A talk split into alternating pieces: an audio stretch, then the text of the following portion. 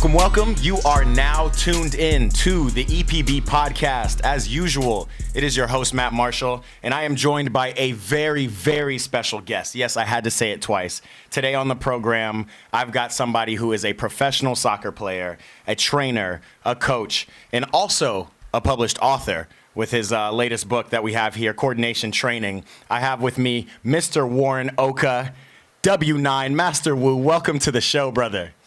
Uh, it's awesome to be here, Matt. Um, I, I, love your work. I've been following you and um, keep doing the good work. I'm, I'm super proud of you. My we go way back. We go way back. We go way back. That's the thing. Like outside of all of these accolades that we'll go through uh, your professional career, the, the the biggest connection I have to you um, is that we go way back to shoot middle school for me, high school for you. Uh, growing up in Atlanta, Georgia. I uh, I'm gonna tell tell the audience here that um, you were one of the you know few black players on our our school teams, and one of the guys I absolutely looked up to. This guy was a you know trick master, Mr. Sauce Supreme. Uh, played with my older brother, and I, you know, obviously, I looked up to everybody who, who who played up there in Atlanta.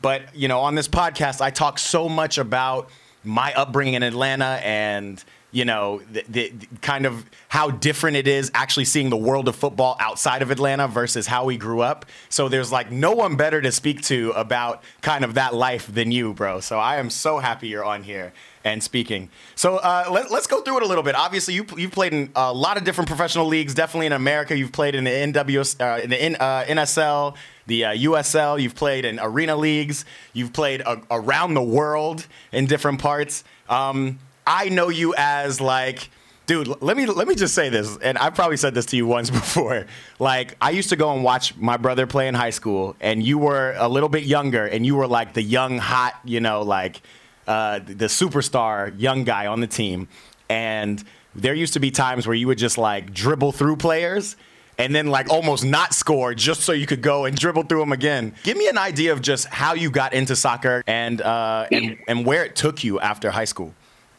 Awesome. Okay. Yeah. So, um, I mean, I, I, love Atlanta. Firstly, it, it's it's born and raised here. Yes, um, sir. My, my, roots stem back to um, what with soccer.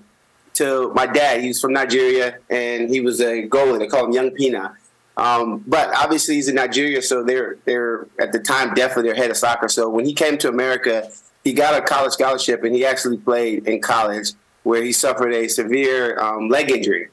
Um, so from that, he went went ahead and went to business, got his um, MBA, and um, went into business. But um, I guess he had that on his mind from when I was a little kid. So that's that first ball I had was a soccer ball.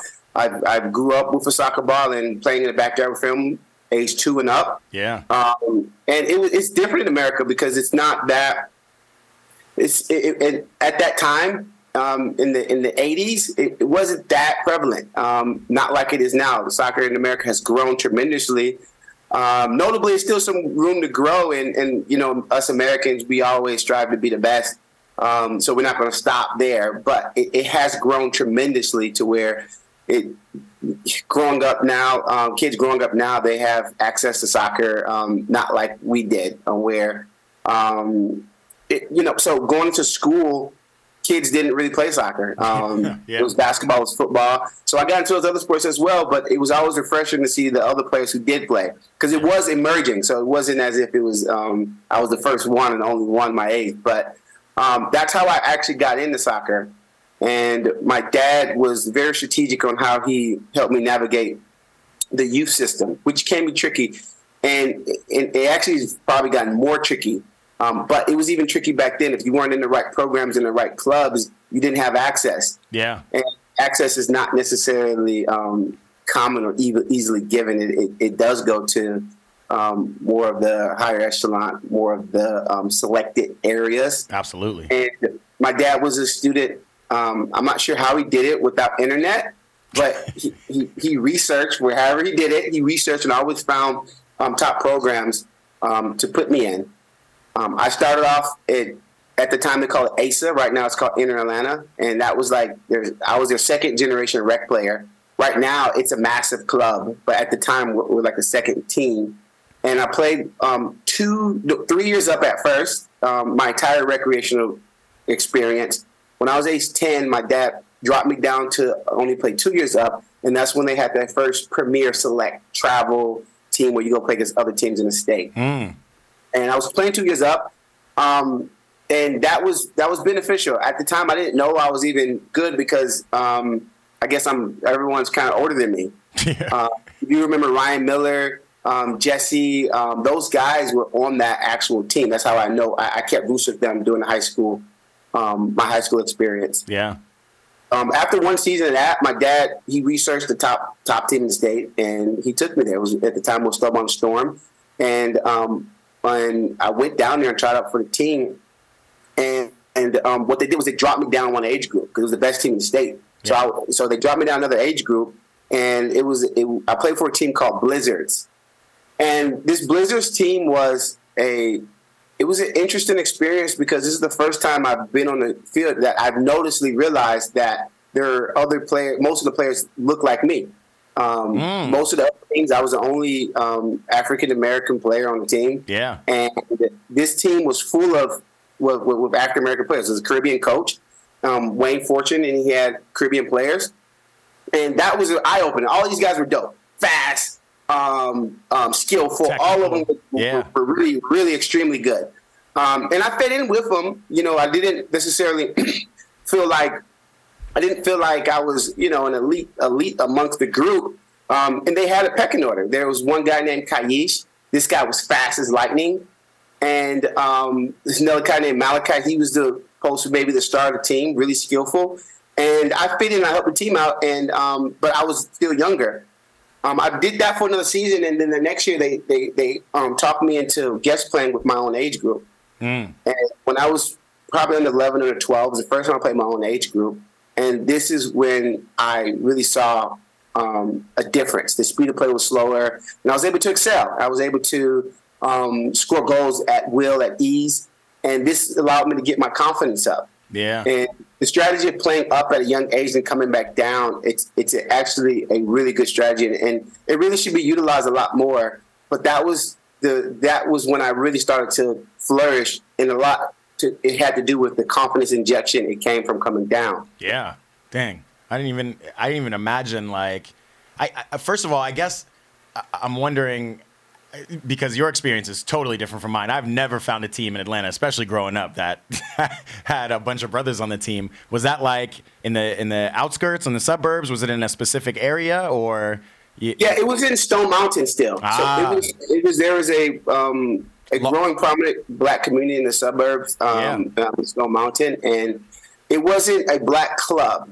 Um, the, the coach, what he did was he actually kept his team together. So he would take his team from one club to another club for, so they can get access to the higher level leagues. Yeah. Um, and and it was it was hindsight. It was one coach trailblazing that. His name was Wayne Fortune, and it was trailblazing that. And the team went on to um, all those kids um, were were top kids in the state. Like he always were in the first or second um, division in the state. Um, unfortunately, there were actually some of those. Um, Pais, like I mentioned, um, he, he you know he I think he was he, he got locked up for um, like ten years for for um, something that was kind of tragic. And Yeah. um, Wayne Fortune's son, I believe, was killed. It was still a rough kind of area a little bit. Right. And but I do know that um, most of those kids that were on that team really prospered. Like right now, they're still doing well. And and just soccer in general does a lot for your development. And and I think that um, in general, just having ac- having access, I think is a big thing. Yeah. That that's kind of that story a little bit with that team, the Definitely. Blizzards. It created probably an out- outlet for them, and unfortunately, you know, that's I mean, that's how life is in, in in in life and sport, where you know you're still a product of your environment, and if you kind of get sucked into the wrong things, you know, that kind of stuff, you know, unfortunate stuff can happen. So, talk to me about uh, before we get into your like professional career, just your idea because you, obviously you're a coach now. You you you're, you preach very. Uh, um, very clearly about coordination development and, and, and things like that. What about your development years? What would you attribute, you know, the, the highest of your development kind of growing up? Awesome. Yeah, good question. Um, so for me, um, the, the, my starting story, it, it, it was what got me in, and but my really passion for um, for soccer and really striving for the highest level didn't kick into um, maybe two years after I was I was already one of the better players in the state. Yeah. Right. But still in kind of cruise control. And um, at the time, um, once you're on a top level team, I was uh, I went to United Quest and I was the state championship team, and we win everything in state and go to regionals. And once you're in that circle, you start to know the ins and outs of the system because of the other parents and the coaches that you're on. They get all the invitations. And at the time, ODP was really big. ODP was prominent. Mm. And, um, so ODP is a Olympic development program where they pick the top kids in the state, and then they have a tryout, and then they train them one time a week, and then at the end they go play a, a region camp, a tournament of the top the top um, kids in each state, making their own state team. And they play against each other, and then the top kids from that program get selected to what they call the region team, and then you have four regions. So each region would do that. You have a region one, two, three, and four. And once you make that region team, you train a couple times, and then you go play in what in a national camp, and that's when Region One plays against Region Two, Three, and Four. Um, we were Region Three, and, and I made the ODP team, and I did extremely well. Um, I made the region team, I made, and then I went all the way up to the national pool, Mm. and so I made some really good friends at the process. And doing national camp, I had an unbelievable experience, and um, I thought I was shooing to make the team. We had four games, I scored four goals, and they were good goals. Um, so I thought I was shooing to make the team.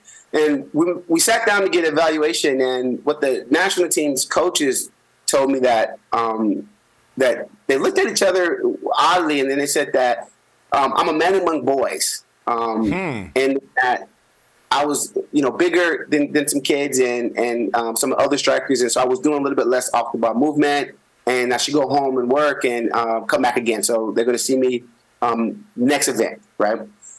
Um, so it, it, it didn't sit well with me because I didn't quite understand. Yeah. um, Those don't I didn't add up. understand. Or are they saying I'm too big? I- Yeah. that uh, what, what are they trying to say? Um, and I was I, even at the time I realized that hey, if there's some off the ball movement work I need to be doing, then you know put me to the program and I'll do it right. But when I went home, I went home and I went home hungry, and um, I never got I never got, went went to that next tournament. And I didn't know why, and and and it kind of ate at me. So I it never stopped training, but this is what actually drove that desire in me. Not making that team and then not having a clear reason why I wasn't on those teams. And I knew every time they had a national team selection or camp because my, my friends were going. Yeah. I'm actually really good friends at the time and they would be getting called up and I wouldn't get called up. So I was thinking they're saying I'm not good enough. Yeah. That's just how I, I looked at it. So, um, and I also too was well aware of what kind type of training they were getting. And going back to Grady, Matt, hey, Matt, I love Grady so much, and it was a ball playing the years I played, but the level of where where um, youth soccer was in locally in Georgia, especially in the high school we went to, was nowhere near the level of where the national team guys were playing at. And so I wasn't getting the same training. So what I did was I said, all right, I'm going to, I'm not going to fall behind. What I'm going to do is I'm going to create my own training system. All right. Mm. And I'm going to train myself. If I have to be here in Georgia, I'm going to figure it out, almost guerrilla style. Um, so what I did was I took a notebook and I put a big W9 on the notebook, and I started to record every single thing I learned. I journal. Um, in hindsight, it was it was to create a self training system for myself to keep afloat. Yeah. This is when I really became a student again. Um, not just from paying super close attention to coaches, and I had good coaches and I had good trainers, but also to studying the game on my own, um, watching um, footage, watch studying games.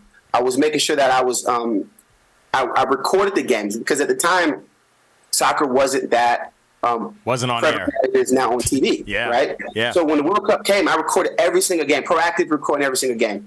Um, I proactively recorded every single Euro Championship, and I would um, watch those games over and over again, and um, study them, truly study them. Put the game in slow motion, rewind it, pause it, um, take detailed notes. Um, I could tell you about almost every single um, player in that World Cup and how they played their style of play, um, and, and, and recall each game. Wow. And And and I how old were you at the time? How? around 14, 15. Wow. Yeah. This is when I started around that age. And I, as I grew, I, I became more adept in doing it, but that's the age I started to do it. I started to take development seriously. Yeah. Um, and and um, but yeah, th- that's w- what I learned really from that was um, ultimately um, that because I recorded the information, it was and I wrote it down. It it, it, it, it helped it helped it stick. Yeah. I created rules and I built on top of each other. I created rules and and, ultimately um, I, I, called it laws. Like like and I had so so the way I organized the notebook, it was where I had um, I had a table of contents in the front, and then I recorded each bit in a um, I, I would have a label. So I would have a Q would be a quote, a TR would be a training method, a TI would be a tip, a um, S would be a, a saying, a, um, a, quote would be a Q, and I would um, date each journal entry and mm. then put one of those labels at the beginning of it, and that way I was able to keep everything organized. That's and I mean, I would, that's I would execute. I would actually do it. So yeah. when I had a training method, I would actually train. Yeah, and by the time I was 2021, um, so I was I was around junior year in school. I, I, I went to typing class and I, we learned word, words and I, I, typed up every single note. That also to help reinforce the memory. Yeah. Um, when I typed it up, I saw that because I had the M there, I could just search for M dot and I could just recall all the moves. Um, so that was where where my first my first passion drove, and then this is was was from that disappointment. This is what it, it evolved into, um, all out obsession almost to develop in my craft, and it came from studying, and also to doing the doing the sacrifices needed. Where ultimately, in order to become a high level athlete, really a high level individual, especially at a young age, it, it, you have to sacrifice things. I didn't go to prom. I didn't have a girlfriend. I didn't mm. date. Um, I, I, applied myself you know, really solely onto into into the game. Where school was not only from education, but that was actually my only social life, really. Yeah. So at school, that's when I would take the time to actually make friends and, and, and try to keep my um, my lasting friends.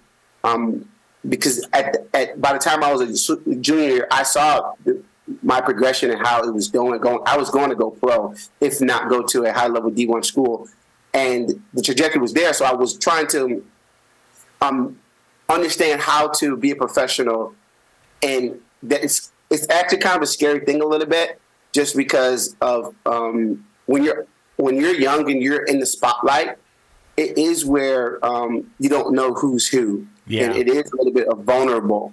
So in high school, I really took the time to try to learn people and try to see who's my friends, who's not my friends. Yeah. So go out into the world, I was secure. Yeah. Um, and when I was a senior year, I actually journaled as well, a different journal. Um, I didn't just journal my um, your training. My training. I yeah. started to. This is what was going on in my head. I was saying, all right, I'm going to write down everything I learned and how I feel, and so when I do go pro, I have something to give back. Right? I have something that I can't just speak on it. And to be honest with you, um, this is the original. These are the journals that I that I wrote into. Wow, those are the originals I, from from 2001. Yeah, these are this is this is the second journal of my notes, and if you can see that this one was 2003. That one was nuts. 2003. Yeah, I, I recorded every everything um, from those days. Like like to me, that was always precious.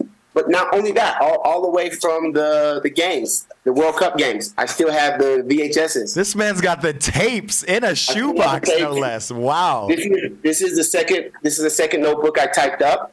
Yeah, um, look at that W nine. I, I, I, did an art project, and I literally named everything. And if you can see how I typed it up, these are the original documents I kept um, from that time. I mean, that's I, uh, you gotta you gotta understand, Warren. That's like elite mentality for somebody who's you know you know uh, a, a preteen to teenage years, somebody 14 years old. Like to to I mean, that's Mamba mentality. Uh, something that not a lot of kids have at that age. And you're telling me that this, I mean, probably one of the biggest catalysts was uh, the disappointment of not playing in a in a national or in a pool where you knew you were good enough to play. Like, and I and I'll give you an example. I was I played Region Three as well, and um, uh, kind of same story. Even though it was it was much more prominent for me that there was like a club, like a boys' club. Like, you know, this kid knew the coach, this kid was the son of the coach, these were all friends, and I just felt kind of on the outside. So even though I was kind of balling in the tryouts, and especially, you know, first you play the like 1v1s or the, the small sided, you know, quick two touch games, which I was excelling at, but then you play, you know, and, and I'm not sure if they still do this anymore, but then you play this kind of full field and that's when you really show that you know the game. And same same with me. I, I, I was playing kind of like a midfield, and I was scoring goals. I was distributing, and I uh, and and I was just curious why I wasn't playing. But kind of you know, contrary to you, I was kind of discouraged. You know, I just kind of came with the mentality that like they didn't like me. They were in a boys' club you know, mm-hmm. and I, I, kept playing obviously, but you took it to another level. Like, no, they're gonna see me. So tell me, I mean, missing prom, having these VHS tapes, you were ha- you had that elite mentality. How how did it translate into kind of the next step? You know, what was the next step? I know you said you wanted to go pro, maybe play D one. Yeah, so. Um, one of my good friends, he passed away. Um, he, he went he went to Furman University. Greg Griffin and passed away, and um, went to his funeral. And um, I saw some of my old teammates there. We all mourned him, and um, mm. some of them went pro, like Eddie Johnson, uh, Arterio. They they all they these guys went pro, and I was not gonna um, be left behind. So I, I, set on a mission to to go pro. I had um, a lot of um, college scholarships offered to yeah. me, where I, I decided, no, I'm going to keep a pace. And so that, they, were, they were going pro without college. They were going straight in. They went. MLS had a um, Adidas, Adidas Generation Adidas, where yeah. they were signing people to pro, um, pro contracts, and um, yeah, they were going straight pro. Wow. At the time, it was. I mean, they're still they're still doing it. Like young players are still going professional. At the time, it was a, an anomaly, but it, it, it was where um, where the notion of going pro versus going to college you're around professional players earlier, and then therefore you can you can um, gauge and, and, develop. Yeah, I do. I, I, I, that might be a different story, but I do. Uh, there, going pro at a young age has a lot of hiccups and hurdles as well, which I'll touch base with you later. Yeah. But to answer your question, though, um, it, it it it drove me. It did. Okay, and hindsight, it, it, it, was where it is a, and I knew it at the time too. Matt, it is a good old boys kind of club, right? Yeah. yeah. And um, you know, just to be a bit controversy, it, it, was where in the I was well aware of what I now deem like a token system, right? Mm. There, I can name. There's like two African American kids on that team. There's two black kids on that team. I know there are two. Yeah. Right. Every time. And the third, that's who I'm competing with. The third, not everyone, right? Okay, and that's probably always been like that for my youth career. I remember, I, I could distinctly remember there being two two black kids. Yeah. Um, and and you know they say things are systematic, but it, it's still like that. So it, it, I, I cannot tell you the reason why um, it's like that um, from a um, except the fact that it's, it's, part of the system. Exactly. All yeah. the development we've come to this far, and you're still kind of seeing the same things that we saw 20 years ago, right? Correct. Yeah. It's still going on, and that is um, still a burning desire for me that I'm still on the same mission. I haven't stopped really, to be honest with you. Yeah. Um, that disappointment only led me to have fight for the next generation. I, I, haven't stopped yet, and ultimately, I had a really great professional career. But I don't, I don't feel like I succeeded. I don't feel like I, I reached the heights that I my potential could have reached. Mm. I was a lot better than what than the level I reached. Yeah. And, and it does take an engine behind you.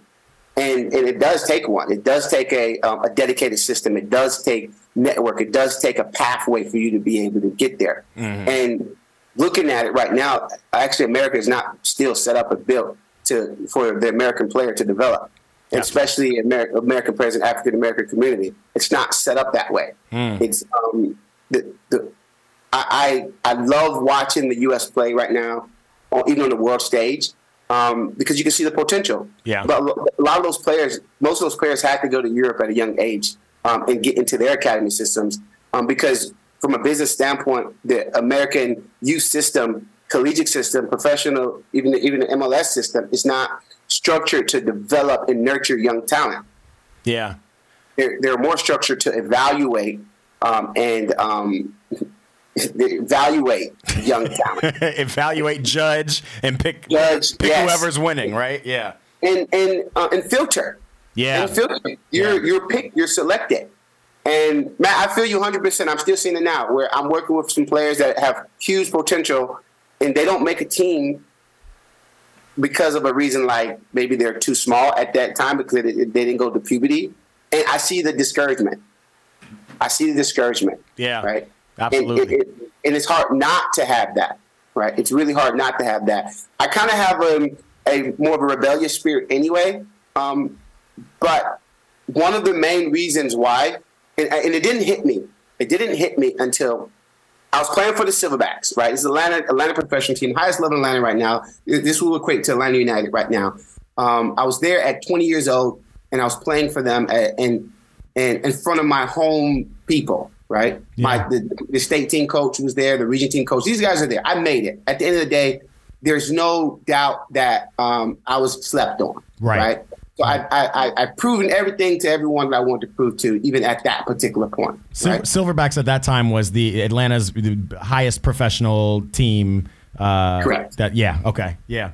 Right. And it, and it wasn't, you know, Atlanta United has 50,000 people coming. To, it wasn't that yeah. big at all from a marketing standpoint. But the, the, the anyone who was in the soccer world was it was was knew what was going That's on. That's what you wanted there. to be. You wanted to be at Silverbacks Park. They had, they had, put some Correct. money in there. They had had some parks developed. You know, yeah, it was right. it was the and it was level. and they were good, man. It was it was talented group. It was they they always had good teams. It's really a high level.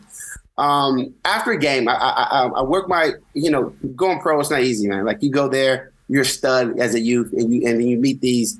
Um, everybody are are big fish. Was the big best on their team, right? best on their team, yeah. best in their state, best in their region, best in their college, best. Yeah. They're all the best. Period. But then now they have ten years more experience playing professionally than you do. Mm. It's a struggle, and, and, but it's a good struggle because it, it actually does um, um, put you in a sink or swim situation to where you can kind of you, you're gonna you're gonna grow yeah. or you're gonna sink. Yeah. Right. And um, I grew, so the, I wasn't starting. Um, but by the end of the season, I, I, I started scoring goals. I got into the game. I'm starting. Um, after the game, I come and and um, I'm, I'm, I'm saying hi to my family and my friends. I saw my state team coach, um, um, Karam, and he and I, and you know at the game you can drink a little bit, so he had a little, and he said, um, "Hey, you're still um, you're still mooning guys on the on, on the bus," mm. and I looked at him and I'm, what's he talking about? I didn't know, and I thought about it, and and and later asked him, yeah. I was blackballed. Mm. I was in trouble. I got in trouble with a region team coach, right? Yeah. And I was blackballed from that region team, and I didn't know. I didn't know to apologize. I didn't know I was in trouble. I didn't know. Yeah. Right. So this is me, inner city kid. I mean, Matt, like, mooning someone is not something inner city kids do. So I, am not saying I'm confessing to that allegation, but I do know I was rough around the edges. Yeah. Me going to Grady, you know, Grady's like a split school, but I was more on the I was around the rougher kids. Yeah. Yeah, it's, and, it's, and it's in town. It's not in the suburbs like the rest of the kids who are probably on the region team. team you know, you're yeah, correct. inner city kid. Yeah. Correct, correct. So I didn't necessarily fit, and I wasn't necessarily the best representation of American soccer. You would say, right? This is more of the LeBrons or the um, um, Allen Iverson. That doesn't really exist in a soccer. True, which which we're trying to get more on. You know, in fed into the system. You know, uh, into the development system. So explain this mooning thing a little bit more. You you were you, you were yeah. a kid and there was an incident. Yeah. So I was I was I was a kid, and this is why I wasn't called back up to the national team. Wow. I didn't know. So if I had known that, I might have been able to um, deal with it, process it differently. Clearly, because you had the mentality. I didn't know, I thought they were saying it's my ability. Wow. And so I clearly went out every single time and shitted on everyone. Yeah. With, with pure with pure malice and pure intent, where you could not deny me. You yeah. could not deny me. Every region camp I went to, every single event I went to, I literally went out with that intent to. Yeah. Because I was not going to be denied. And and ultimately, that that's what was the driving force. That was the driving force. I kept getting better and better, and I kept performing better and better, and I still wasn't getting a call up. So I, I, I, became rebellious to the system. I became rebellious to the system to chart my, to chart another path. Yeah. And I didn't know that was a cause until then, where where where it, it dawned on me. Yeah. It, it, everything hit, and I, I think I cried. I was like, "This is that why I did it?" It, it was. so I mean, so so run it back. You're like what, 14? You're probably at some tournament and you're mm-hmm. playing around with your other, you know, 14 year old teammates, and then you moon somebody. And you say, yeah, yes, it was it was that. It was we were on a bus and guys were mooning it. I was going to. I remember this clearly. I didn't get up and I looked and and and the coach called me up and he had he he talked to, he called me and another kid to the front. And he was like, "Hey man, I don't want to hear any more trouble out of you guys." All right. Wow. And that was it. So I was like, okay, cool. We didn't. I didn't get any more trouble, and I thought it was fine. No, it was literally that, that that, that stuck with me throughout my Yeah. youth experience. Um, And then mix that with the uh, oh he's a man amongst boys. You know, it's like you're you're being dehumanized as a as a kid essentially. You Yeah, know? I mean, Yeah. I, I was out, I, and And you were rough. fair, I, I was, I am an inner city. I, I am rough around eggs. I did grow up wrestling, watching WCW. I did do those things. Matt, Matt, you went to my school, Matt. I was, I wasn't, Yeah. I wasn't a pushover. It, it wasn't a, it wasn't a, um, a soft. Guys weren't soft. And Yeah. I wasn't a pushover. Yeah. I think that type of energy is needed. But at the end of the day, it, it, it, it is where, um, where there's clear discrimination there. Because Absolutely. it was there- there's clear discrimination there. And, and it's not it's overt. Any any one mistake it's not like it's a continuous thing. One mistake can kind of get you knocked out the out the system Yeah. right? And imagine how Um, many great basketball players, just by comparison, like a Draymond Green or, I mean, shoot, LeBron James, if they weren't allowed to just kind of be kids and express themselves and be rough, you know, as they develop, where they would be in their careers. It would be a completely different story. But I'm, I'm digressing a little bit. But yeah. no i mean no, there's a great points and right now i don't uh, there's no light being shedded to this to where there's even no one advocating because it's something that's so um nobody's speaking up about it I And- agree. and, and it's not a coincidence you you, you know you look at at you look at youth soccer and you look at the landscapes and, and there's not a lot of inner city kids playing. It's Yeah. not. And there, there's a movement to get more, um, you know, black African American kids playing. But even to be honest if you, look at the geographical locations that that's happening. Those are still the more affluent black neighborhoods versus the inner city ones. Yeah. And, and, and, and, and it's and it's clearly systemic. I'm, I'm going to give you a quick story uh, to maybe kind of transition into you know development and, and your thoughts around that because I definitely want to want to talk about that. But like I, I I met somebody at the post office here in LA. Uh, struck up a conversation about soccer, and uh, you know I got a little bit too passionate and started talking about how I want to see more kids who look like me who are in it. And this woman told me, you know, her daughter loved soccer. She was playing youth uh, in a local park, and uh, she quit and, and cried on her last game because uh, her last game she had braids in her hair, and um, and those braids had some beads on the end of it. Um, and the referee, and this is like U8, Warren. This is not, you know, any top high level, you know, you need to really follow all the rules. Um, but but essentially the referee would not let her play because of the braids in her hair. They weren't long, they were just kind of down to her shoulders, you know, and, and again, when you talk about systemic, it just speaks to, you know, she was the only black girl on her team. So it speaks to just the the the you know maybe there is something in the rules you shouldn't have any plastic in your hair or whatever, but just the understanding of our community, our culture that little black girls wear braids in their hair and those braids have beads. Little black boys act like this. If you're if you're in a coaching or leadership position and you're not around that and that culture all the time, that's like an immediate glass ceiling for those kids because they just don't understand you. They're not around you enough to see that kind of stuff.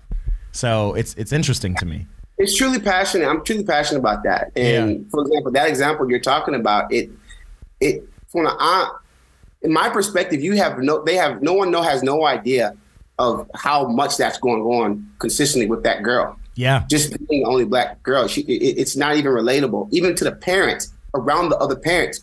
It, it, it's they're not going to understand um, to a point where one bullying point with the hair. I'm sure it's more than that. Yeah. But it, there's probably one incident that's going on. Um, but it, it is where I still see it. So I'm, I'm, I'm um, something stuck out to me the other day. I was walking, um, not coaching, just on the sideline, and I and there's one black kid on the team, and every single time he got the ball, I hear a parent yelling, "Pass it! Pass it! Quickly!" Every single time he touched the ball, Yeah. just just harping at the kid. Other kids get is, is silence. But every single time that one kid got the ball, he's yelling at to get rid of. And it's just, and I feel for it. And I feel for it. And I see that from a parent standpoint. What can what can his the dad do? Is dad going to make a big deal out of it, Yeah. right? And he's the only. Is he going to scream race racist? What can it? Because it, it it doesn't. It's not overt racism. Yeah. No. It's overt. It's, very. It's so it's subliminal. It's like minute that people are like, that's not racist. That's just you know, We right. Yeah, yeah, I, I, thought he should pass the ball. Right. right. You know, like just give him give him an advice. It's interesting. But it, it's it's it, it, weighs on you though, right? Yeah. And you have to be you have to be thick skinned to be to be you have to be thick skinned. I, I I developed a very thick skin to where I'm almost mute. Yeah. I'm almost mute. I, I know how to not say anything and just get along, and that's what it actually takes. Um, and this is half of the message, just giving back. Just um, even as a coach right now, um, the community kids I coach, it, it, it is affluential uh, to the most part. Yeah. Right. I've started a nonprofit in order to even be able to um, work with um, more of the inner city kids and so forth. Right. Mm. Call it W9 Solutions, where it, it, allows me to be able to keep the business afloat and still work with, with, with players who can't necessarily afford the enormous fees of, of travel ball. Yeah, it's costly. It's it's it, it was when I first first started coaching, it was ten thousand dollars at least in order to be able to do youth soccer. Right now, that's almost at twenty. If you include ODP, if you include all the extra training you, you need, um, if you include if you include the different clinics for laying out trials and so forth, the, the, the cost skyrockets. Yeah. When you account for the travel and the, and the also to the cost. Yeah. Where um, where there's some good programs that provide entry level um, programming like soccer in the streets in Georgia where they do recreational and they start trying to do academy. But when you get to um, actually go through those programs and be a high level player, yeah. there's really nothing for you right now. Um, there's nothing for you. You can either get lucky, like for me, to be just to be 100% honest, I was scholarship. I was scholarship. Yeah. I was um, most of the teams I played I played for, I was full scholarship, pay for uniforms, travel, everything, um, and then and then yeah, everything. Your your so, your story is not uncommon either. I'm I'm starting to hear a lot, especially black players, talk about you know the the successful ones. W- kind of had got lucky in, in a scholarship or somebody looking after them. Yeah. Yeah, it's needed. It's needed, and because in America you need backing. So in the in, in, in the backings come from your parents. So if the parents are not um, can't afford it, then what are the other options? Yeah, it's America. Where yeah. there's other around the world, there's other options. They actually have a business model for developing talent.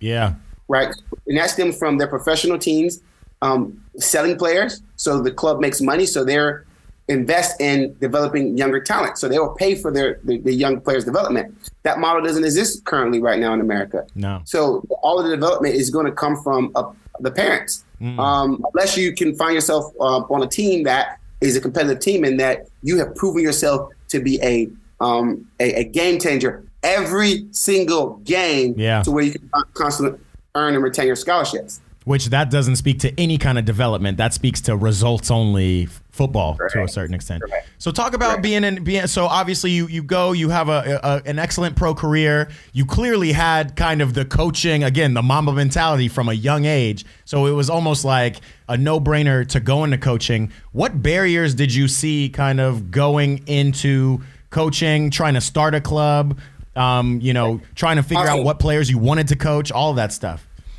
Great question, Matt. Okay, so as a as a as a young developing player, I wrote a journal for me. Mm. I wrote that for me. It wasn't written for the world. It wasn't written for anything else. I wanted to be the best player I possibly could be, the best player in the world. I imagine, imagine myself um, becoming the best player in the world, winning World Cups, um, um, um publishing my book that I wrote because I was going to give the notes back, publishing a book, publishing a book, jumping into real estate, and then you know, that, that's what I envisioned. Yeah. Right? Yeah. Didn't turn out that way, right? So I was around 28. Um, I was in Vietnam and um, I wrote, I had a product, I had a product that I was using that I made. And I was talking to a good friend of mine, Quasi, you, you know Quasi. Um, and and we set out to hey, young, you know, start a business, right? So um, he, he asked me a good question. How do you use, what, what's the basis behind this product, right? This is resistant equipment, right?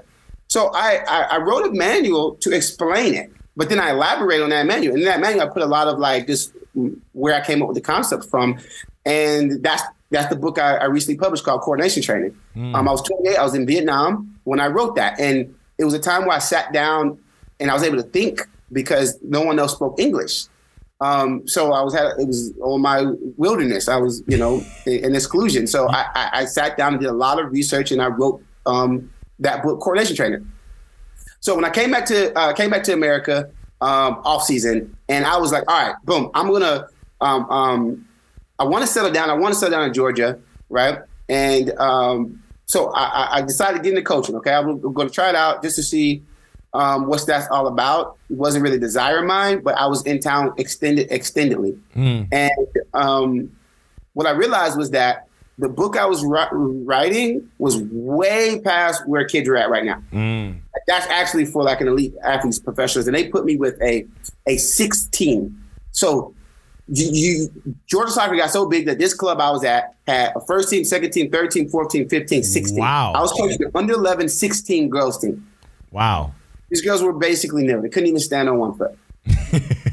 so what I did was I said, man, I said, I know what to do though. Literally, they don't even know what I learned as a kid. Yeah. So I went to the notes that I had and and I found that I was able to break things down in a very simple way that kids can understand probably because I was a kid when I wrote it, step by step, very detailed in a very orderly fashion. Yeah.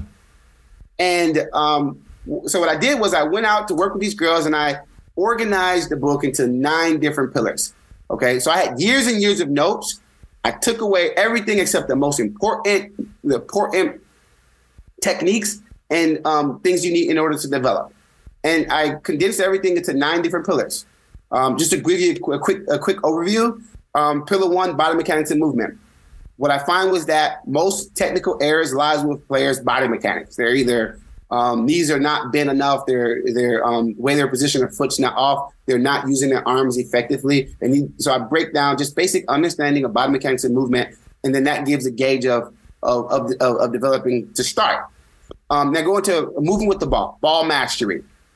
All right, so ball, ball mastery has to do with um, just understanding of the ball and how to particularly manipulate it. And I broke things down to like several key concepts and drills you need to know, to, know to do to, to, deal with the ball. Just the key concepts, yeah. right? Um, but I, but everything's very detail orientated. So meaning that um, I try to give players a, a, understanding of how things work, and I'm able to give a player of, of how things work versus just showing them. And that's really how players usually tend to learn the most is just by seeing a demonstration yeah. and then doing it. And I could, I really personally feel like that's an ability, right? Kind of like copycat, um, Catwoman. She's a copycat. Yeah, yeah. And I have that ability, Matt. You have that ability to be able to see someone do something and then you be able to replicate. I was watching Some players YouTube. Don't. Yeah. Some players don't. Wow. So by me breaking it down, they're able to be able to um, figure it out a little bit easier. But what I found was that the players who do have that ability, it helps them analyze things and self-correct. So, so the, the breakdown just helps players to be able to develop at a rap, at, at a more rapid rate. Yeah. So I do the same thing with pass receiving, give a detailed breakdown.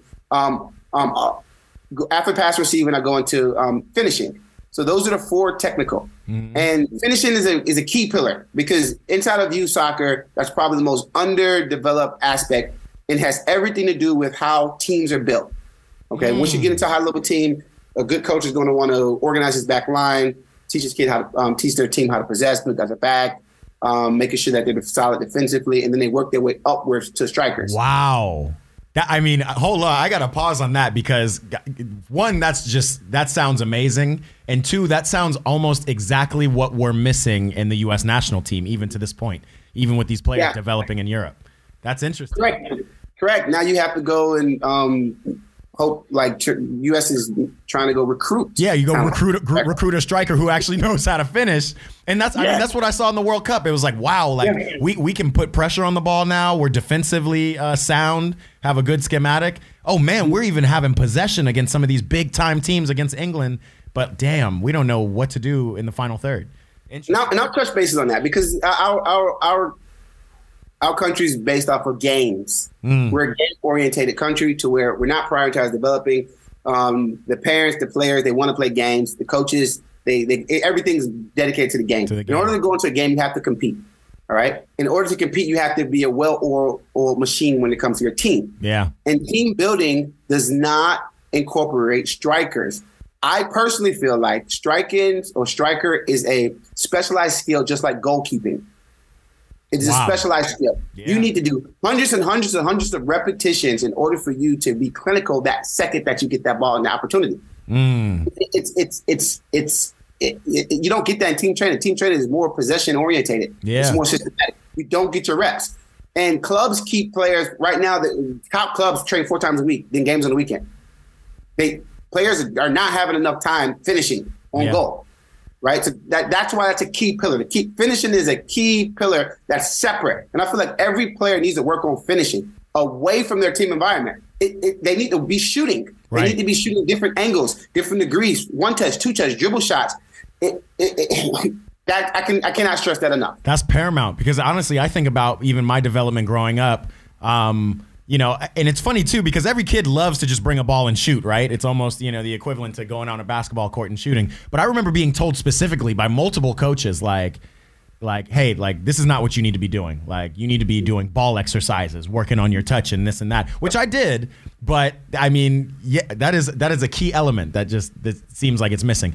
And and and to that point, you you talk about even in your book. Um, re- about regimen. You know, you have your coordinate coordination training, but if, if it's not structured, at least to, to you doing at least once a week or twice a week or something like that, then it won't kind of stick. You won't get the muscle memory. But I'm curious, kind of from you. You know, there's a thought of unstructured football and and just going out there and playing and just kind of playing just because it's fun going and playing pickup. Um, what are the what would be the differences, or is that its own kind of regimen in a way? It, it is, and, and, and there's a difference though. There's a, there's a difference because of the, of cultural. Okay, Mm. there's a cultural difference. You got we got to realize where we're at. We're in America. Mm. Okay, and um, honestly, you're in. The, I, I saw. I, I- follow you, Matt, and I know that California. Even watching your podcast, California has a a, a, a even a um, it's an awesome football culture Yeah, compared to culture. here. Yeah. we don't have. There's no. There's not a lot of high level pickup games around right now, even now, currently Yeah. but definitely not from a youth standpoint. Um, pl- parents just don't let their kids go out. They don't. It's all, it all it's all overly structured. Right. So if, if I do believe in that, but it, I don't think it works in this culture. Mm. It doesn't work in this culture because um, kids are just not out playing random pickups.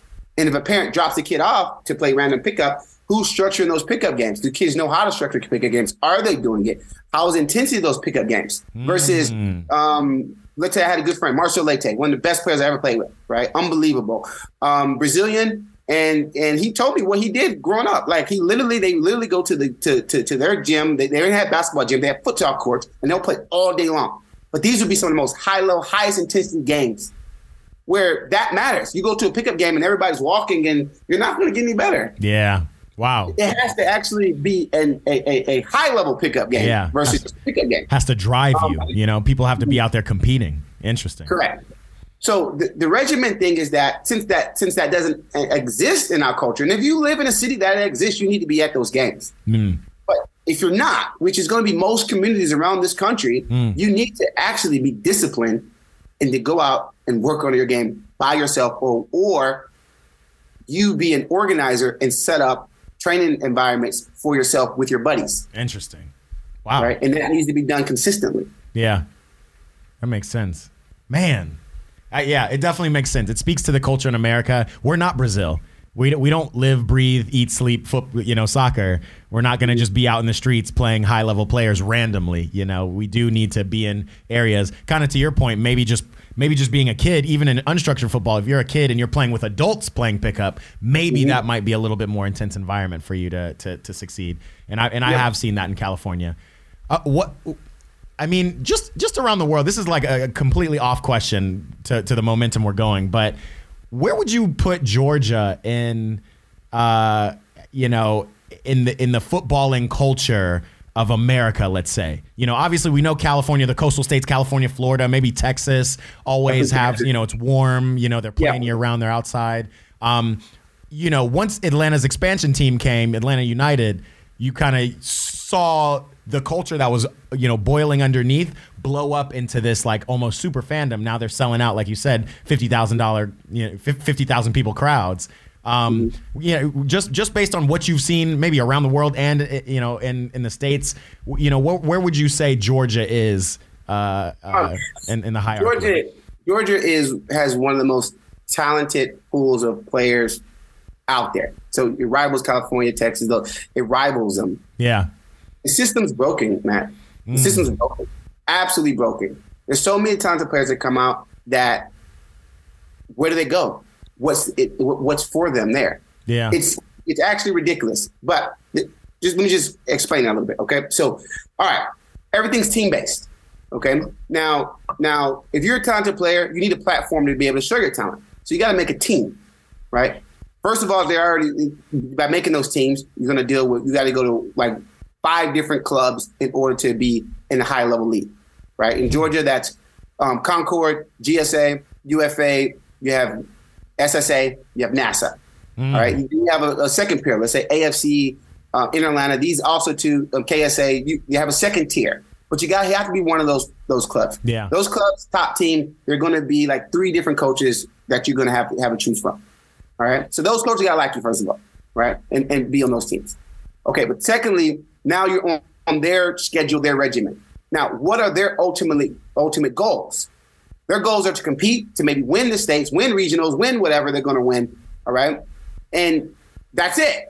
Mm. It's not player centric, right? It's not player centric. So what, what what's going on is that um, the teams, the young teams are, are, are, super talented. There's talented kids all over here, and they get put into a very structured environment, and they go out and play game after game after game after game after game and compete. At by the time they're 17, 18, all right, now it's time to go to college and be recruited for college. Okay, and that's not a straightforward process. It's not where these colleges are saying, "Oh, I'm gonna go to these showcases and evaluate players." No, it's actually more direct, and it's actually more colleges reaching out to coaches, and, and, and it's a referral based thing as well, mm-hmm. right? Yeah, it's not a straightforward process, right? All right, so after that, all right, well now you have hundreds and hundreds of kids that train their whole year that have nowhere to play after that. Yeah.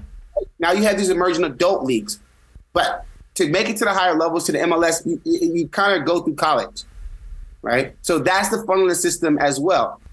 So to answer your question, uh, Matt, like there's so many talented Georgia kids. There are, but they're talented for what purposes? Where do they go? Right. The national team selection process is is is, is it's um. You're, that's like the NBA, right? You're the one percent of the one percent. You, you, know. The yeah, you have to be on the ECNL or MLS Next to get up to those national identification centers. You yeah. have to be on one of those teams. Mm.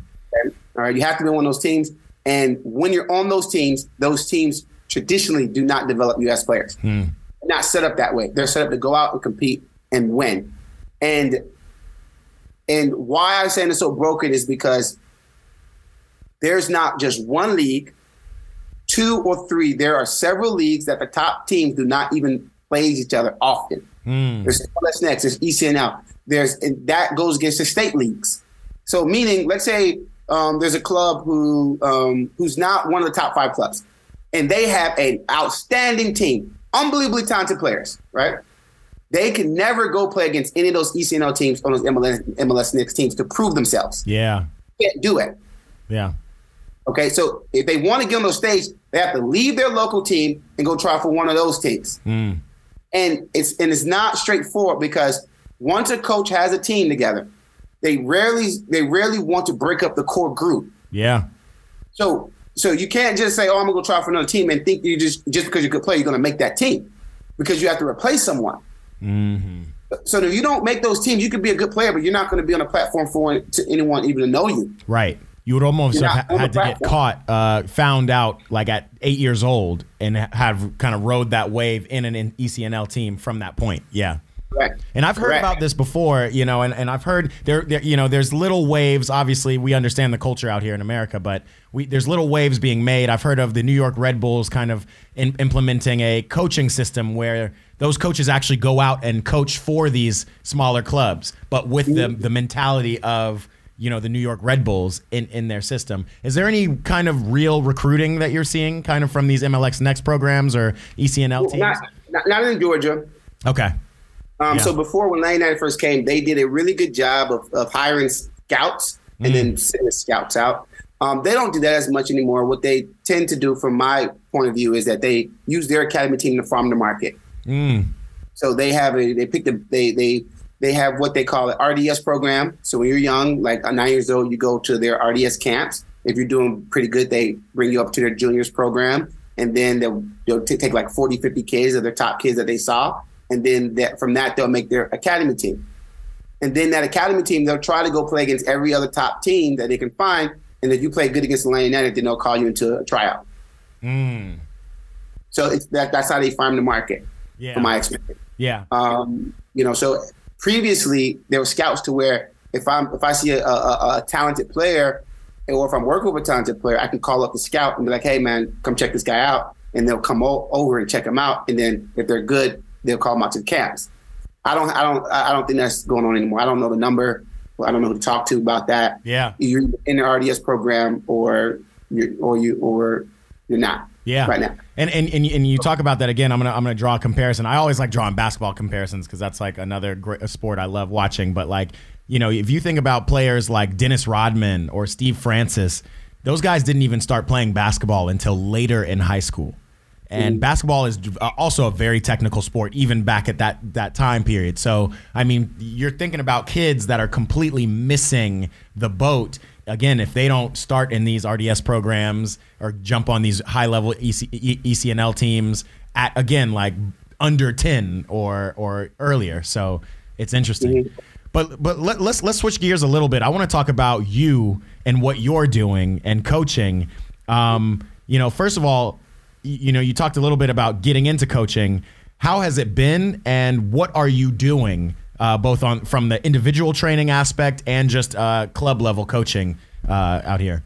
Great question. Um, so when I first started, I started at um, UFA, and it was a good experience. It was, um, I think they have a very well-oiled machine, Yeah, and I learned a lot from a business aspect. And these what these clubs are. are. They're very, really good at um, administrative and um, facilitation of soccer, which is important because they do most of the work. Hire, hire train referees, um, hire train the coaches, or send the coaches to make sure that they got their coaching um, certificates, um, register players, make sure everyone has their uniforms, um, schedule fields, make sure the fields are maintained. They do everything when it comes to soccer. So I, I learned a lot, and I started my academy. Was- we called it Nexus, and and and, and we did well. Like we we did it differently. So what we did was we set out to have it player development centered versus team based centered, and we're doing things like uh, mixing the player ages up, where it's still not commonly done. I know, from, like I said earlier, my personal experience that it's very beneficial for players to play with older players. So we should do that. Um, and it got to the point where the players actually started to um, over excel once that happens, then you're, you're forced with you're, you're you're you're forced with um, having to now help them get exposure because we couldn't get into the MLS Nexus ECN other times. We couldn't do it, right? Um, and at the time they had a DA program, right? We didn't qualify, so players would tend to leave. And my dad always took me to the best te- be- be- best team in the state. So I have found it hard to try to convince them not to go. Well, I already know, hey man, I know the system, and you need to be in those leagues. And I Yeah. found it hard to. It, it was it was hard to fight against it. man, I'm so gonna you- it was just trying back. to keep players. Yeah, Yeah, in order to go to a program, you got to keep players. You got to keep your top players too, because once they leave, the team starts to dwindle. Mm. Um, but it was where it, it, it's where um, when they do go, they don't come back to develop because of, of recruitment violations. Mm, okay. Those players were getting worse. Yeah. Right, right. They was getting worse. And two years later, I see them, and they're like, "What's going on?" Right? Because it was they, it's just a system. They're on a team that's game after game after game after game after game, and it's not player development centered where our program was. So what I did was um, I started up a program called W9 Soccer that's club neutral. So now, now the, the top players that was in my academy, that you go somewhere else, ah, you, I, we can still train you. There's no recruitment violations. We can still work with you. We can still train you. Okay, so that's what um, where all the high level players that came from my academy, but also to anywhere now, they'll come and I'll train them and I'll work with them on top of their team because they still need a platform. Um, they still need that platform. It's important. It's it's like two sides of a coin. You have development, you have exposure. You need a platform to be able to play on.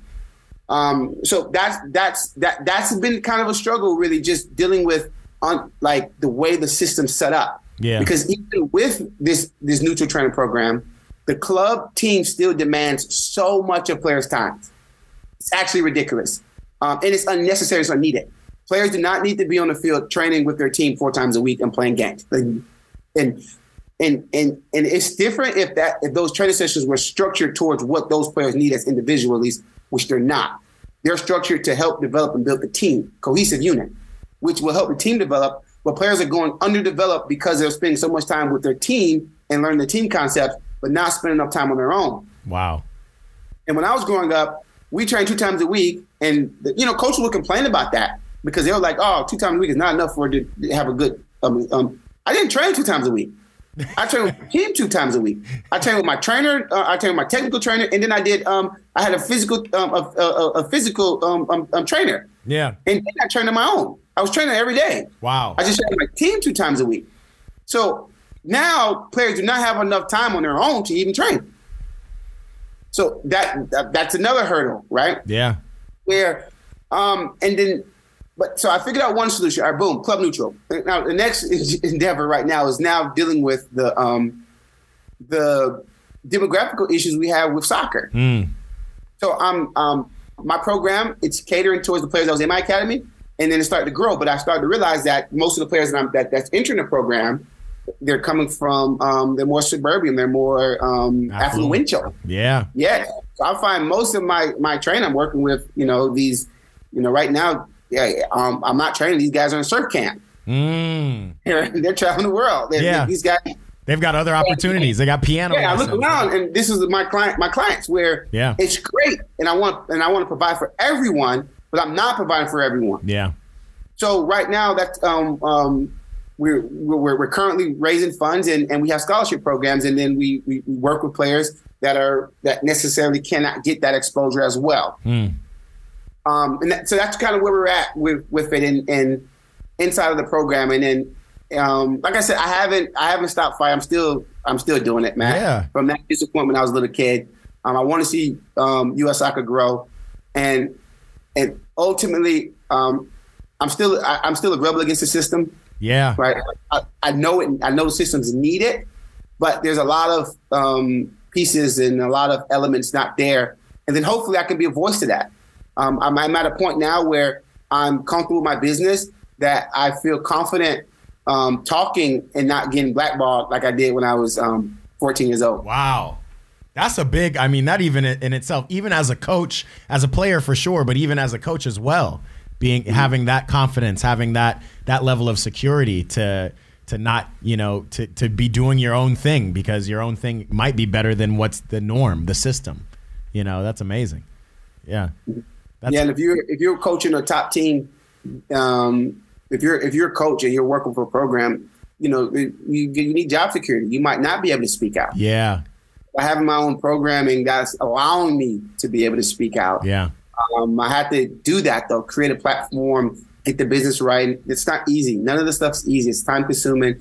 It, it, it costs. You have to you have to invest in it, um, as well as um, as the cause is not necessarily um, catering towards the the affluential. Yeah, yeah. Right. So it is a process there. That's true, man. I, it's just it, it's it's just crazy, you know. Every, every podcast I do is just an investigation into this because you know everybody wants to throw these simple answers out. Oh, it's pay to play. Once we get rid of pay to play, then we'll be good. Or oh, it's you know we're not developing the players. But like clearly, it's it's the very small details that create a culture around this and and create growth and development. And and obviously we're we're seeing it. It's because of people like you. It's because of these programs that are being implemented that are just thinking about this in a different way. But I guess it'll just take time, you know. Yeah, I mean, yeah, time and I mean, doing like Matt. I think what you're doing is super important. Um, I think hopefully next steps is you can you can bridge some of the gaps between these programs. Yeah. Um, ultimately, it, it, it is where um, where it, it's going to take um, a, a, movement. Yeah. And implication of different coaches and, and different programs coming together to um, put put the American player first. Um, I think that that that's what what, what would need to happen. Um, and everything's everyone's saying is right. Yeah. It's all that stuff put together. Yeah. That's that that all needs to it's part of the system. That's why they say system. It's not one thing you can't put a finger on it. Yeah, you got to change everything, and and hopefully, you know, leading towards the. Uh, the, the World Cup in 2026, at least it just increases the fandom, which increases the exposure and and the attention paid, and, and then more attention will be paid on great programs like yours and others around this country because it's it's necessary. You know, it's just necessary to see it.